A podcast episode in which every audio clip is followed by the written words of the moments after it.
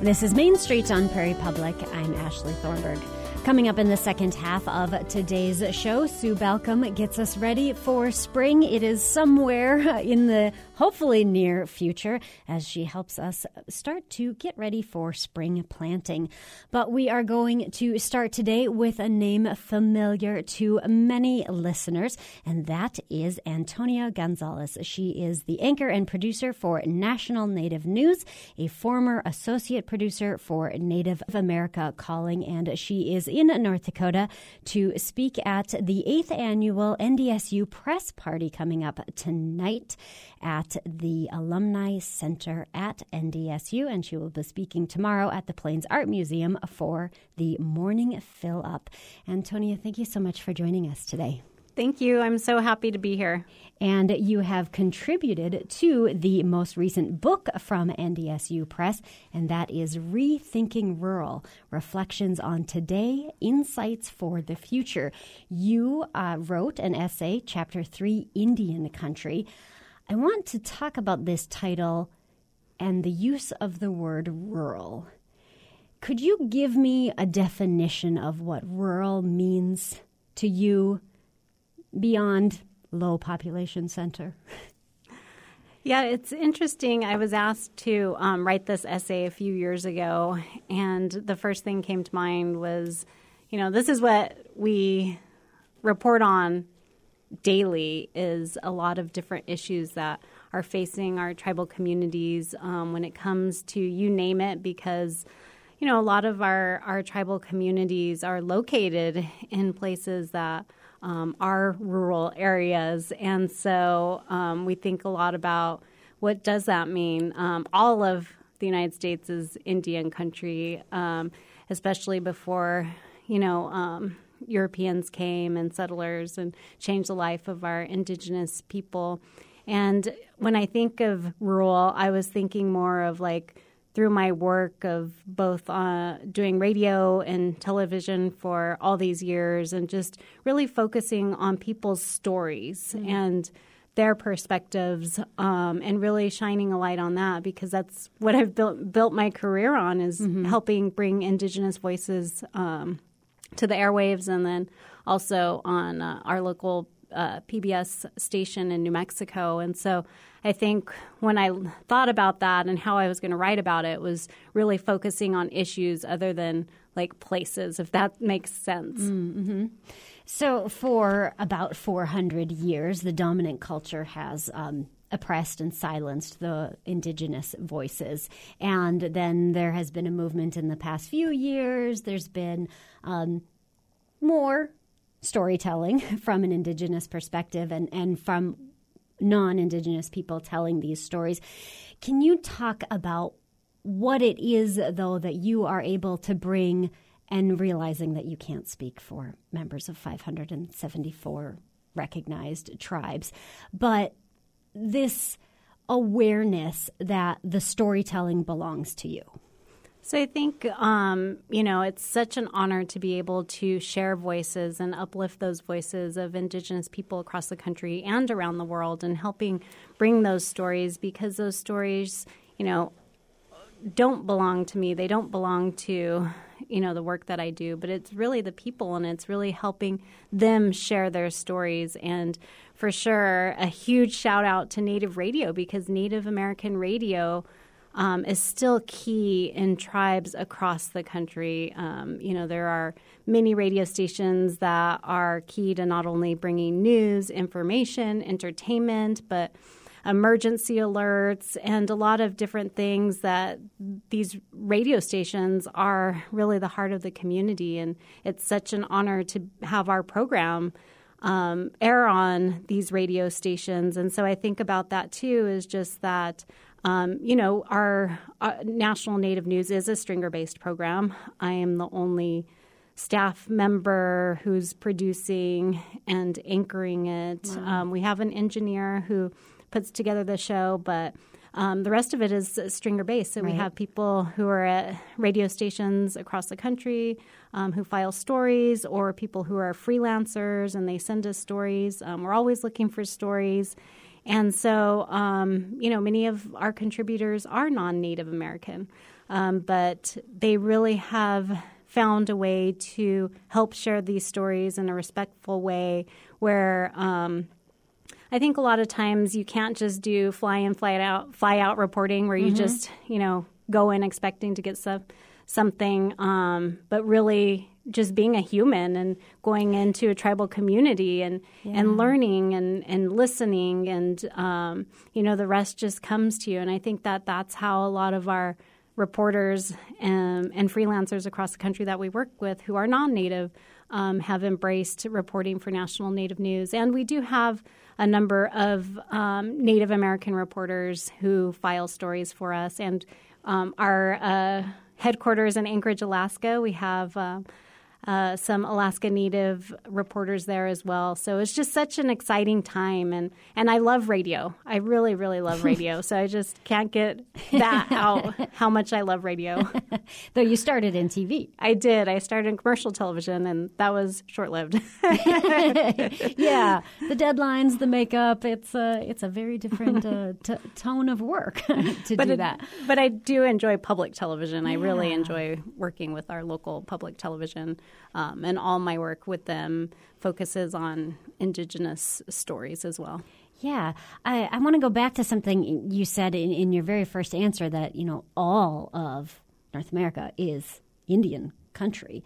And I, I want to, this is an impossibly large question, but as you are a producer and trying to tie together, weaving this golden thread of telling a story that what might impact, for example, uh, your people group, the, the Navajo, the Dene people in southwestern United States, and what commonality they might share uh, with a group that is Algonquin, but also recognizing that those are tremendously different geographic areas. There would be different sources of food, there would be different spiritual practices. Do you have a way to articulate even? How you are able to weave a common thread without trying to lump everything into an Indian perspective, for want of a better term. Yeah, I think that it is a hard question to answer, but I guess, you know, when you think of like statistics or, you know, government or something like that, they always want to clump it in with American Indian and Alaska mm-hmm. Native. And even though there are, you know, hundreds of tribes across the country, like you mentioned. Um, and so I think the thing, though, is is we are connected. We do understand. And when we're reporting, when I approach a story, say, for example, it's about a sacred item, like we are not going to say, um, this tribe is fighting for the sacred item because this is what it does.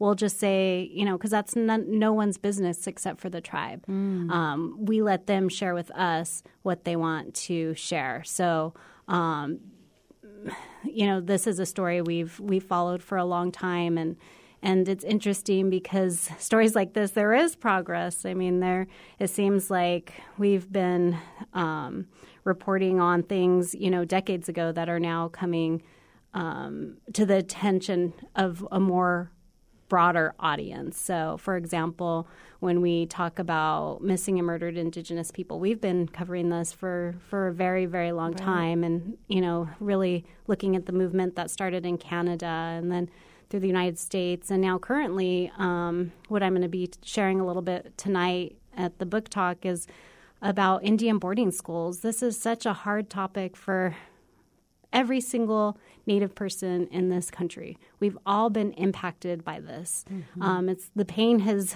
lasted generations. Um, my own mother um, went to boarding school, and so I understand. I connect. It's not just statistics and stories. It's things that happen in our own family. And so, how do you approach that as a journalist? And then, how am I approaching that as a Native person who's closely connected to this? And so, I think you know, it kind of went around answering your question, but we're all connected. So Indian mm-hmm. boarding schools has has impacted every single tribe across the country. Um, missing and murdered Indigenous people has impacted every tribe across the country. Um, there, are, like I was talking about the sacred items, that's relatable to tribes across the country. It might not be their specific tribe in New Mexico, mm-hmm. but somebody, you know, in Oklahoma could right. understand that. Someone here in North Dakota could understand that. So right. I guess to answer your question is our stories still connect and are understood by other Native listeners. Mm-hmm. Well, UND is uh, still dealing with the fact that there ha- has been a discovery of remains. I mean, we are talking objects and the bones of, of people that don't belong to the University of North Dakota. We're visiting today with Antonia Gonzales. She is the anchor and producer of National Native News. She is speaking at NDSU tonight, 7 to 9 p.m., as part of the 8th annual NDSU Press Party. She has contributed to Volume 1 of Rethinking Rural Reflections on Today Insights for the Future. Uh, I guess what, what we can focus in on, on that part of the title now. As you are reflecting on today, and providing those insights for the future, what are the areas where you feel the most hopeful?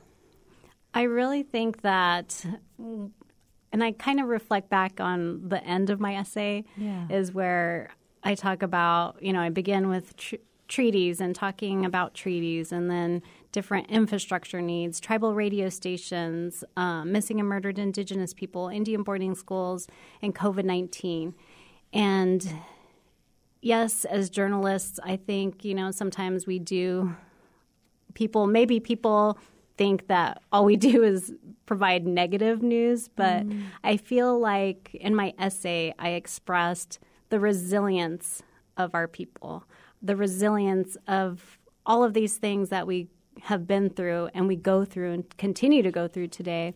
And at the end of my essay, it was still, you know, the middle of COVID 19 and I was interviewing the then president of my tribe, the Navajo Nation, and he talked about our people and the long walk. And that's a story um, of our people being forced by the government to walk from our traditional homelands um, in Arizona mm-hmm. and march through to New Mexico. And then after our leaders uh, made an agreement, they let our people, the government, had our people march back home. And so he talked about how, you know, maybe there was a just, a, you know, a number of people who made it back home. But today we're one of the largest tribes in the United States. Mm-hmm. And just our resilience. And I used a quote from him and I talked about how we're journalists, we're doctors, we're lawyers, we're actors. I mean, you name it, not only Navajo, but um, indigenous people across the country. I mean, any profession. and I, I always like to joke too and say that find me, give me a story topic, and I'll find the indigenous perspective. I mean, mm-hmm. this is what I've been doing for a long time. But um, that's, I think, and to answer your question too, is um, our youth. Our youth. Mm-hmm. I really think definitely, I see so much in our youth already. Like they're already leaders. They're already taking um, taking on so much now that it's just going to be so exciting to see where the future is for of our indigenous young people.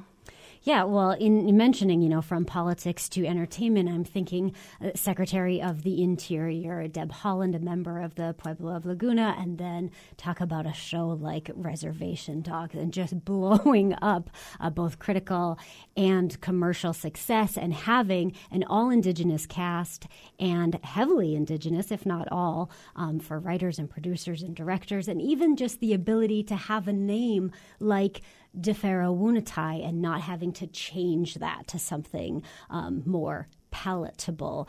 Um, what does it feel like to be able to be in a national spotlight in a very largely positive, to go beyond the we can only talk about the pain that has happened?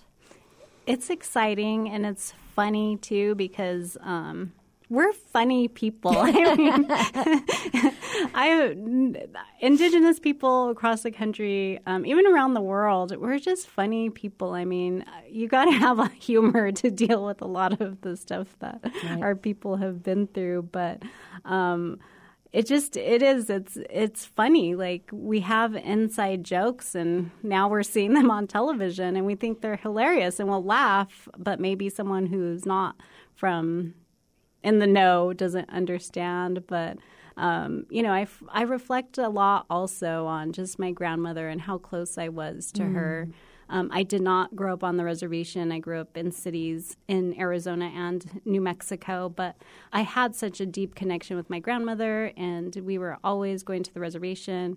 And I grew up with her, and she lived to be nearly 100. She died when she was 99 years old. Wow. And um, I think about her humor and everything that she went through is probably every single statistic you'll find in Indian country. But her resilience and her humor and her smile, and that just speaks to what I think of when I think of our indigenous resilience and just how happy she was and and she was just such a great woman that um, it, it brings up all our indigenous resilience and our matriarchs because we have so many strong matriarchs. And talking about yeah. women, there's so many Native women leaders out there, not only on the tribal level, but um, state level and definitely federal government level. Well, and now even within the Navajo Nation, the first ever vice president of the tribe. And like you mentioned, you're a matriarchal matrilineal society, traditionally power passed along the female side. And now, um, getting back to that almost having uh, is it uh, Richelle Montoya did I get that correct yep. mm-hmm. yeah as the first female vice president, and you have a very young president of the Navajo Nation. Um, what are you watching uh, coming out of that? I think just for definitely Navajo Nation, looking at a lot of the infrastructure needs mm. and how that's going to be um, handled. Also looking at um, looking at recovery from COVID nineteen. That was definitely hit hard for at one point the third highest rate for, in the country. for the for the tribe and and looking at it's just you know even not just like like the tribe but individuals too because you had this virus that really impacted whether you were an artist or you know there's people who have all kinds of different different areas of their lives that were really impacted and and the recovery. And with this um, new president um, having all those COVID 19 restrictions lifted. And that was pretty much a big deal, too. Um, there are still some tribes I know that are still taking precautions, um, and definitely individual, you know, businesses or offices mm-hmm. and stuff like that. But um, when you go through something like that, I think that um, it's it takes time. you know, I mean, we're still kind of in a weird post COVID way of life. And so, um, even just, you know, just even traveling too and, right. you know, being around people and learning how to be around people again. Yeah. But, um, you do a fair amount of travel for work, and uh, and now you're visiting some small cities, uh, talking about this book and, and other issues. Is that right? Yeah, I'm here. This is my first time in Fargo, and um, it's snowing, so that's exciting. That. it's cold, but um, you know I'm bundled up, and uh, and it's just nice to be able to um, be somewhere where you know I know the radio station, um, and to be able to come here and just be part of this. It's really exciting. Yeah. Well, of course, our listeners hear National Native News. Um, in fact, it is on at, at 7 o'clock, just the lead in before the um, rebroadcast of Main Street. Can you walk us through kind of the day to day? How does it work to put together a newscast like that? It's funny because I remember a long time ago when I was like just a baby journalist. and I had an attorney friend, and he's like, So you only do five minutes of news. What do you do the rest of the time?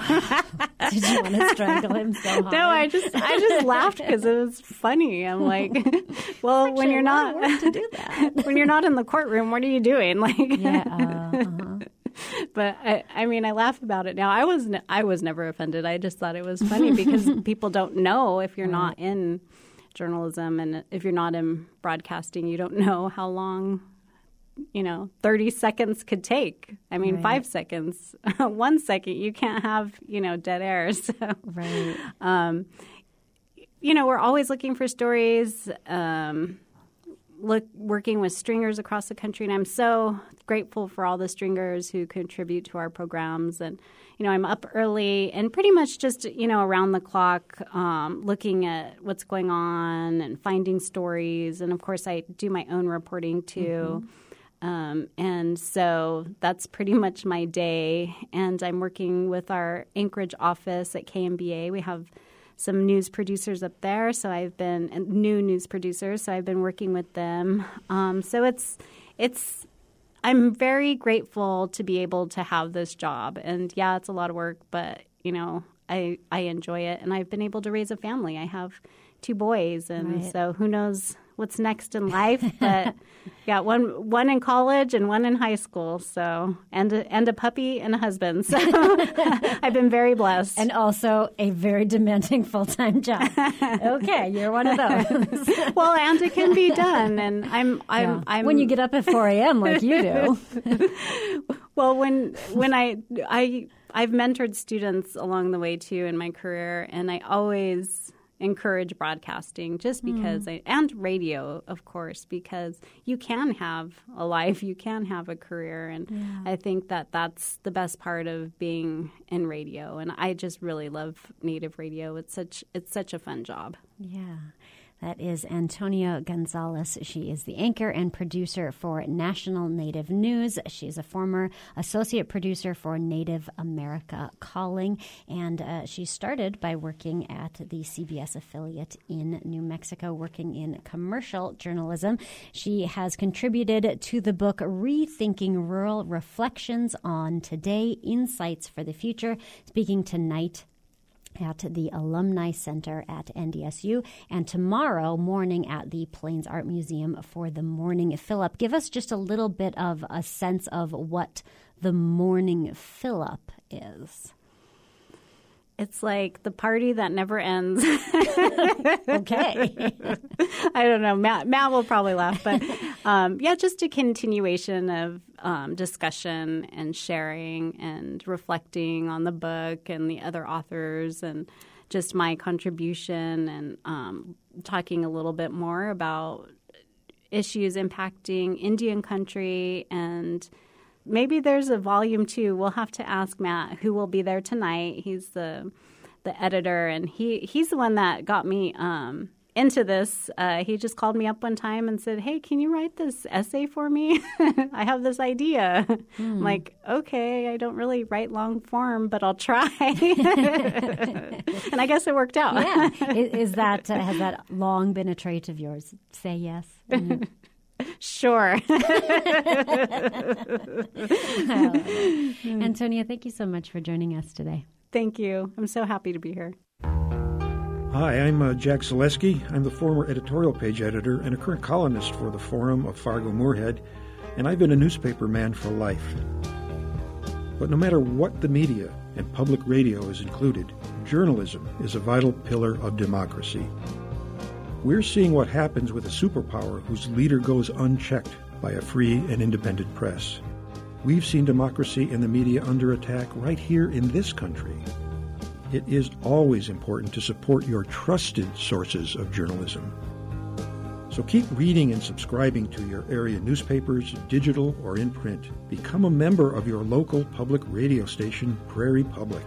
And we journalists will continue to seek the truth no matter what we uncover.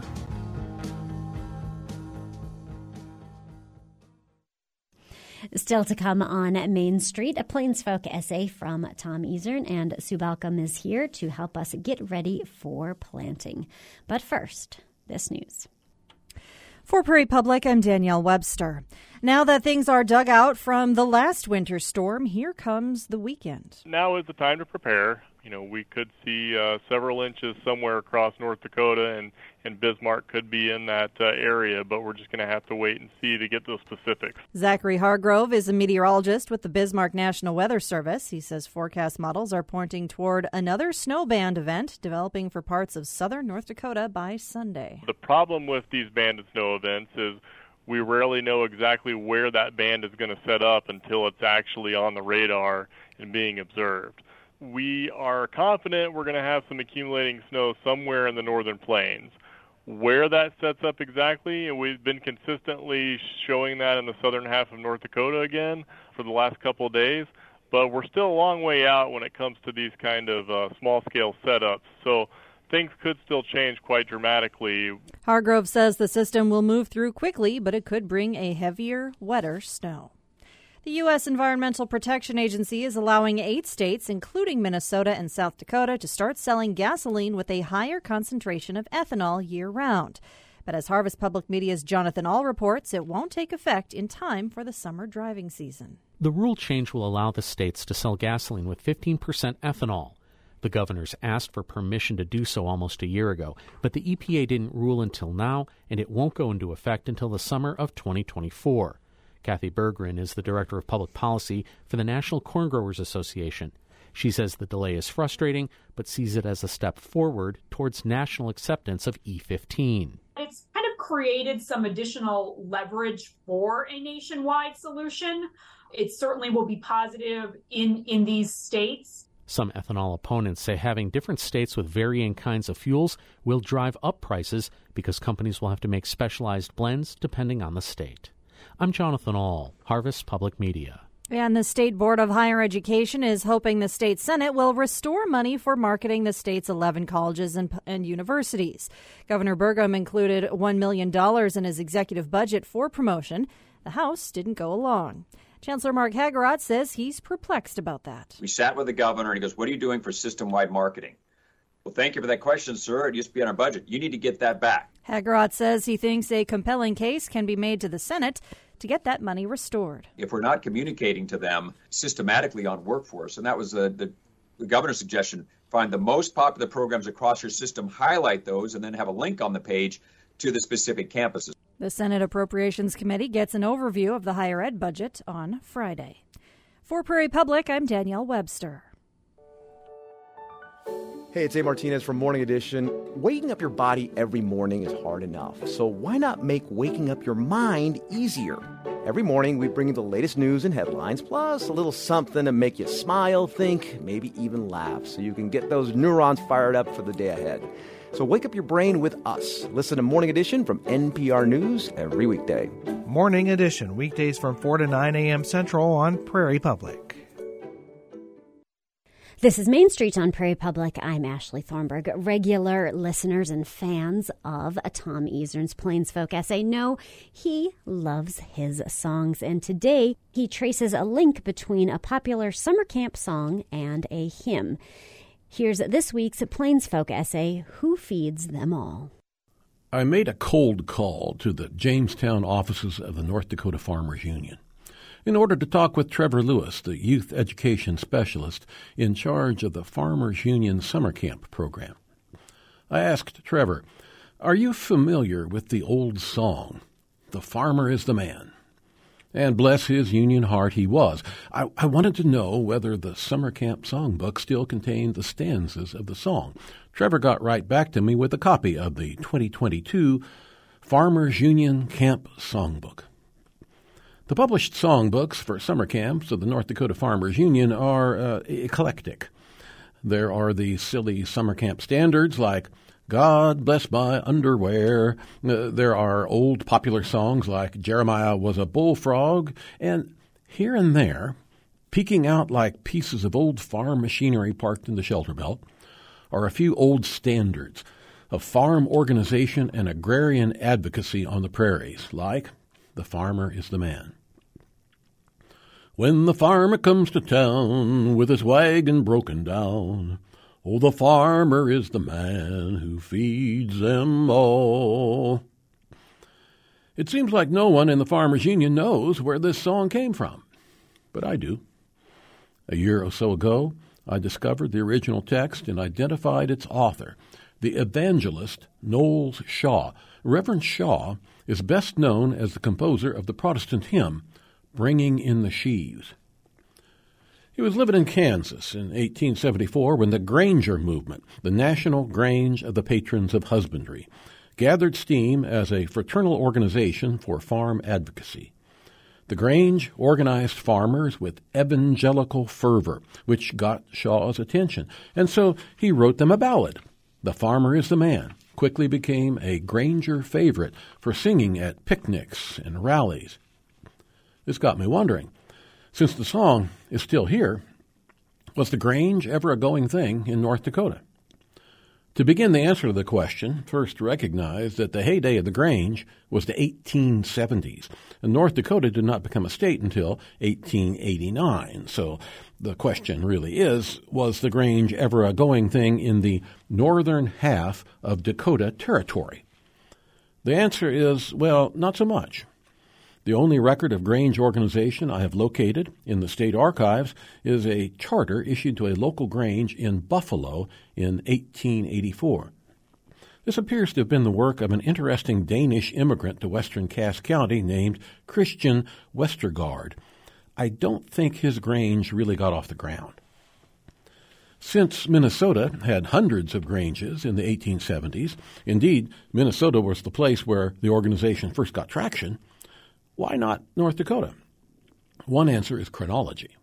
The Grange was failing by 1880, and agricultural settlement at that time had only well begun in North Dakota. A study of newspapers of the era, however, while confirming the lack of Granger activity here, also gives clues as to the reason for such lack. The city of Bismarck had just been founded in 1873 when the Bismarck Tribune hearing what was going on with those radical farmers in Minnesota, declared that the Grangers have created distrust of railroads, and investors have turned from them, choosing government bonds bearing a low rate of interest instead. The Northern Pacific Railroad had financial problems, and it succeeded in blaming the Grangers for its problems. So, I have no idea how the old Granger song got established in North Dakota, but I can tell you in Farmers Union Summer Camp, the farmer is still the man who feeds them all. Dr. Tom Isern is a distinguished professor of history at North Dakota State University. Still to come on Main Street, Sue Balcom gets us ready for gardening. So we can shovel up all that snow and, and get ready to plant something underground soon. Hi, I'm Tom Russo. On the next Great American Folk Show, Minneapolis hip hop artist Nur D. So it's really lucky I found those who love me and show me my work was inherently perfect. So get you a ticket and stream you a song. And when you feel it, you can sing along. Her sound has been described as Gillian Welch meets the band Margot Silker. Plus music from Caitlin Gowdy of the Rainbow Girls, Minneapolis coffee shop owner Bob Rice, and German-based luthier Stephen Dentome. The Great American Folk Show. Listen Saturday at 5 p.m. Central on Prairie Public.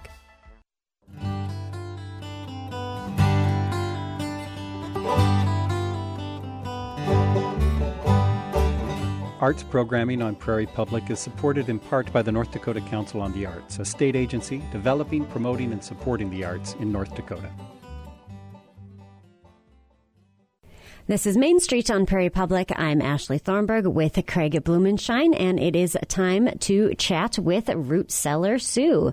Sue, thanks for joining us. Thanks for having me. Hi, Sue. Hi, Craig. Have you got your plants started yet? Somebody in our household has. No, no, no, no, no. It's too early.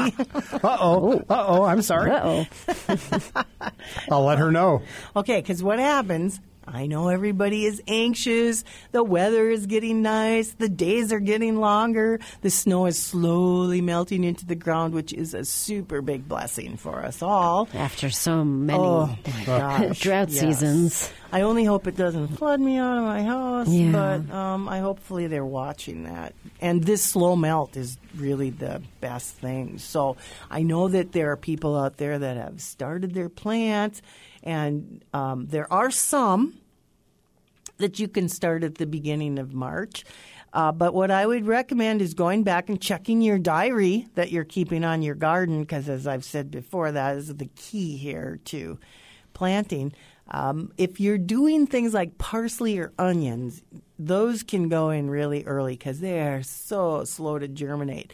But one of the things about planting your seeds way too early is that you have to a babysit them, like I do. It's my own fault. and then, of course, You you, know that when you put them in the ground and they've already started fruiting or blossoming, that you have to cut those off anyway because the, you want all the energy to go into the root when you plant that plant, and then they can bloom when they're good and ready to. So I actually am going to take my own advice this year and not start quite as early as I normally do. Um, around the 15th of March is when I start my tomatoes and peppers usually, and I might actually hold off a little bit. For some reason, they really like to grow at my house, and last year they were they were so unruly, like it was just a tangled web of leaves and stuff, and I had to prune those suckers back a couple times before I could put them in the garden. So what you can do in the meantime, though, and it's almost just as much fun, is prepare, prepare, prepare to plant in about the middle or end of March. One of the things that you can do now, I don't know, is your is your zone over there in the eastern part of the state the same as the western part, or are you guys maybe We're kind of in three four, and it's it just sort of depends a little. Okay, because I know the northern tier of the state over on um, anything north of, is it Highway 200? They're almost in a wholly different zone. But I think we got a 4A and a 4B going here from east to west, maybe. But you want to make sure if you're listening from some other area that you get into the zone before you do anything. Um, and then make a little bit of a schedule, which is why that diary, the journal, gardening journal, comes in so handy. Is that you can see from year to year when you're planting and what produced well and what seed varieties you want. Now, if you haven't ordered your seeds yet, that's one thing that you might want to do ASAP. As you know, gardening has become really in vogue. And so, one of the things that happened there was seed availability has dropped considerably for producers like myself. And B, the price of seeds has gone up. So, it's something that you have to like really pay attention to. And I actually buy seeds by the quarter pound or half pound as opposed to the little 25 seed packets. And trust me, I count to make sure there's I know that you do. so, so start with your seed packets. You know, get your seeds, line them up, get your list ready. If you're smart, you can use a spreadsheet. If not, just a pencil will work too. Um, but you want to count back from when you're going to plant them actually in your garden, the number of weeks it takes for them to be ready to do that. And most of your seed packets will say start indoors six weeks before planting or four weeks before planting. So use that as your guide.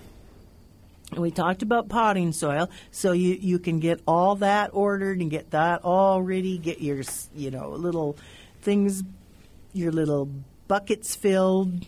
What do they call little planting pots? I use weird stuff for planting pots. So I couldn't think of the word there, but um, make your schedule, you know, and so um, use fresh seed. Like some, you know, we talk many times about whether your seed is viable or not and how to test that. If you're using some old seed, you'll want to do a viability test, which is the same as what you did probably in science school in the fourth grade.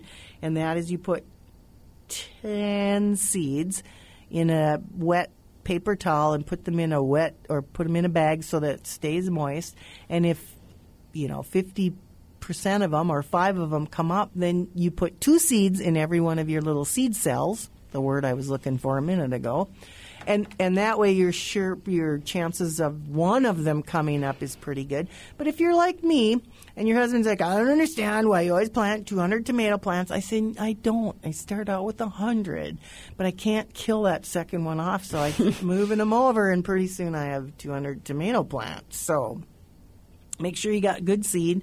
Get your seeds. Now, don't get carried away. You know, like it is so This easy. coming from you. Said the Oh, gal my- who has hundreds of tomato plants. I know, but you know, I always have that maybe a little extra land out there I could dig up if that day ever came. But yeah, I, I sell off mine or give them to my family members if I have extra ones.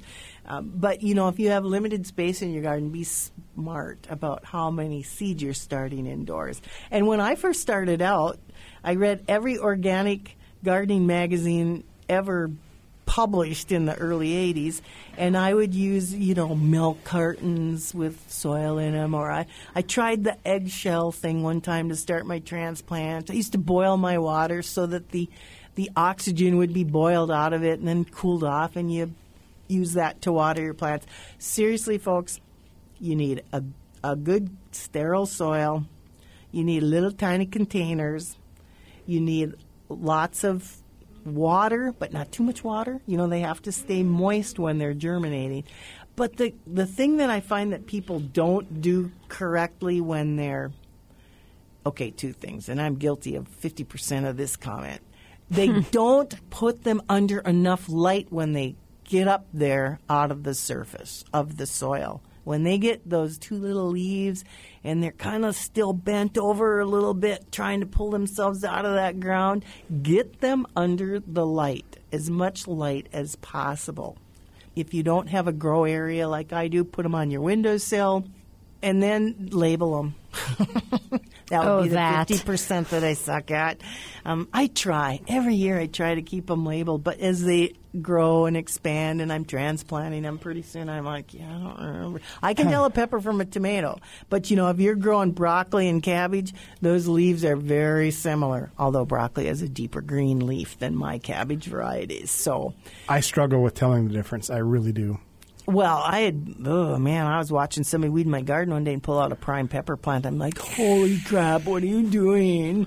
Um, do you need an ID chart here or something like that? Oh my That's why I'm never allowed to weed the garden anymore. Honestly, honestly, Well, that's one way to get out of it, Craig. it's the truth. um, and don't water from the top. They the, those little tiny seedlings in particular do not like to be watered from the top.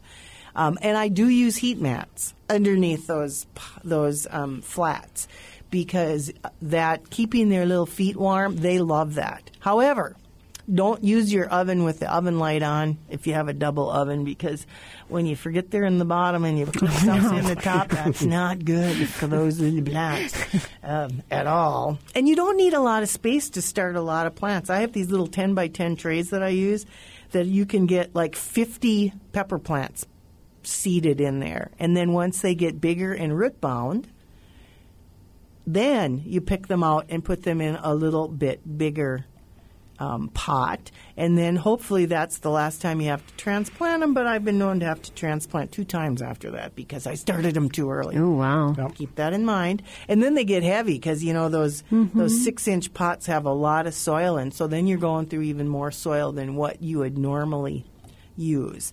Um, so water from the bottom, and and the reason this is really really important, watering them from the bottom you know, those roots will find that water even if it's not touching the soil. If you have trays that are setting inside of a second tray, they'll head towards the bottom of that tray, which is a good thing for the roots.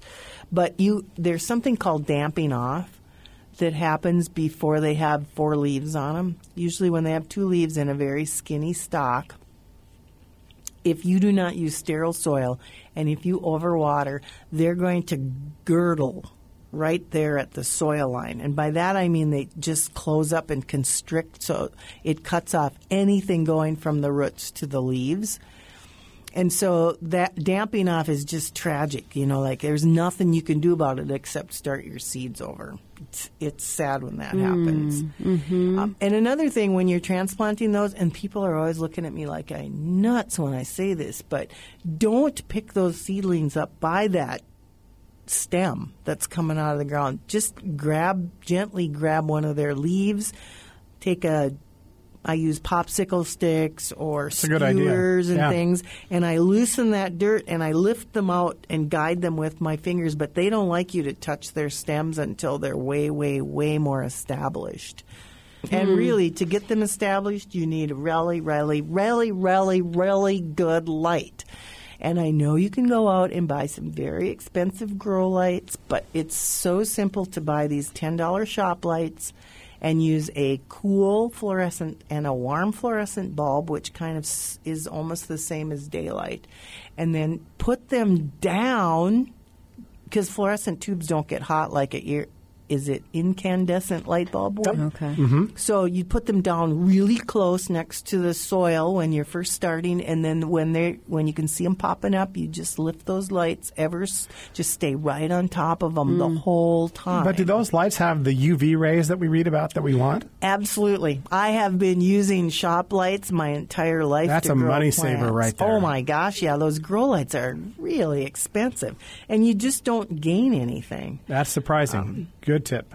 So what I do then is if I'm, you know, once I get them established a little bit, then I put them on a on a bookshelf and I have the the fluorescent lights on the shelf above them and they have chains on them and then I wrap that bookcase or that shelf with some leftover plastic from the high tunnels and it keeps them warm, mm. especially if you have a germination mat in there. And those are fairly inexpensive. You can get a good sized mat from um, Runnings or Menards for probably 20 bucks. And trust me, it's really, really worth it, especially if you have a house that fluctuates in temperature, you know, like Mhm. forced air heat. They're cold, they're hot. I miss my hot water heat house really bad this time of year. But um, yeah, so then that way you keep kind of a plastic tent over them, and they'll love you for it. They will um, thrive as long as you get that light there. And the sooner that light hits that green, the better. You know, when they come out of the ground. Do you So- want the lights on 24 hours a day? Um, you do not have to do that. I do because it's just too hard to go in there and turn them off before I go to bed.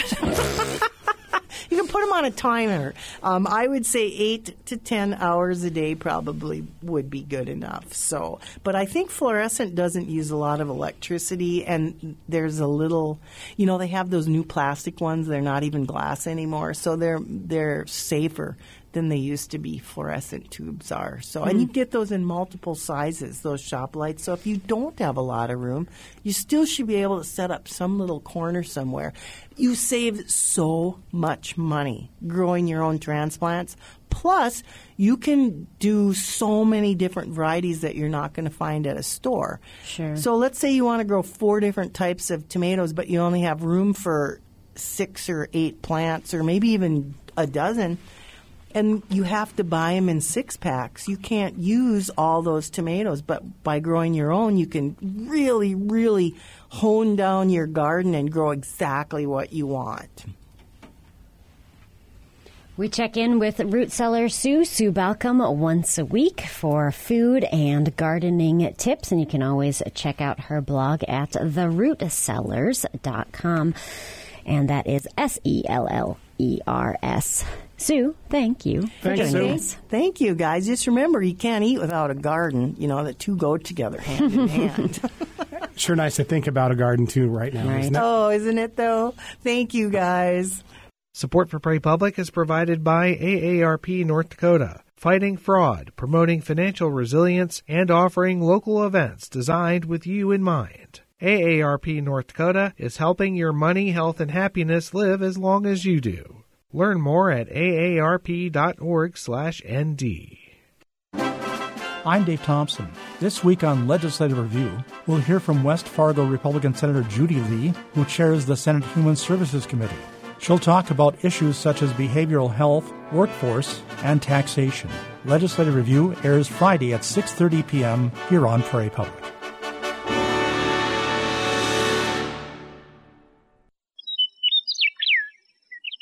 This is Dakota Datebook for March 2nd. The adjournment of the legislature often brings a collective sigh of relief. Sessions over the years have ended late at night, often with major issues decided in the last moments. Some sessions ended bitterly, even violently. Here's a sampling.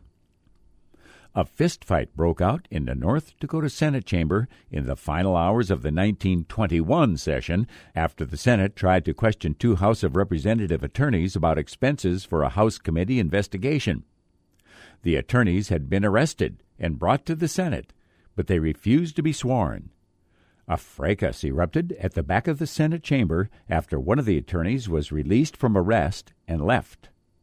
In the fight, a former state auditor reportedly mauled the state bank examiner's son and suffered a black eye and several scratches to his face.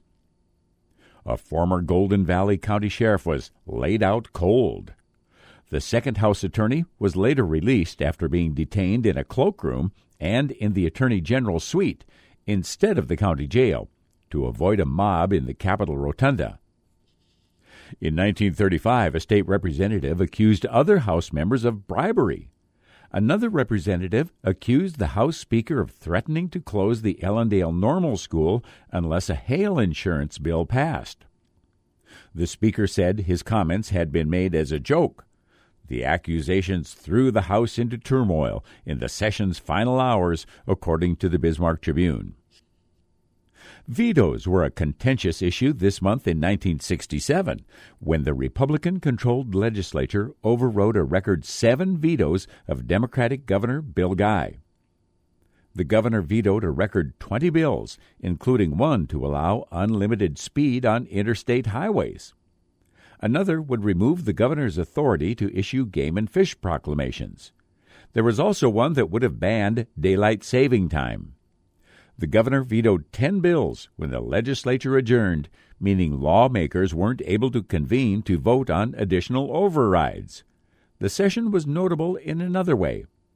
The legislature hadn't overridden a veto in 22 years. In 1901, the Tribune may have hit the nail on the head with its headline after the legislature adjourned The Agony is Over. Today's Dakota Datebook was written by Jack Dura. I'm Merrill Piepkorn. Dakota Datebook is produced in cooperation with the State Historical Society of North Dakota, with funding by Humanities North Dakota, North Dakota's largest lifelong learning community. The Saudi government has loosened controls on that country's cultural life. One critic says the change is a calculated tactic by Crown Prince Mohammed bin Salman if I entertain my passion, they won't mind that it's coming with this huge price on their safety, on their freedom, on their fundamental human rights. Do these cultural freedoms come at the cost of other liberties? On the next morning edition from NPR News. 4 a.m. to 9 Central, here on Prairie Public. That's it for this Thursday edition of Main Street. Coming up tomorrow on the show, time for our weekly news discussion with Dave Thompson. And Madeline is here to review the new dark comedy, Triangle of Sadness. That's coming up tomorrow on Main Street. Until then, enjoy the rest of your day.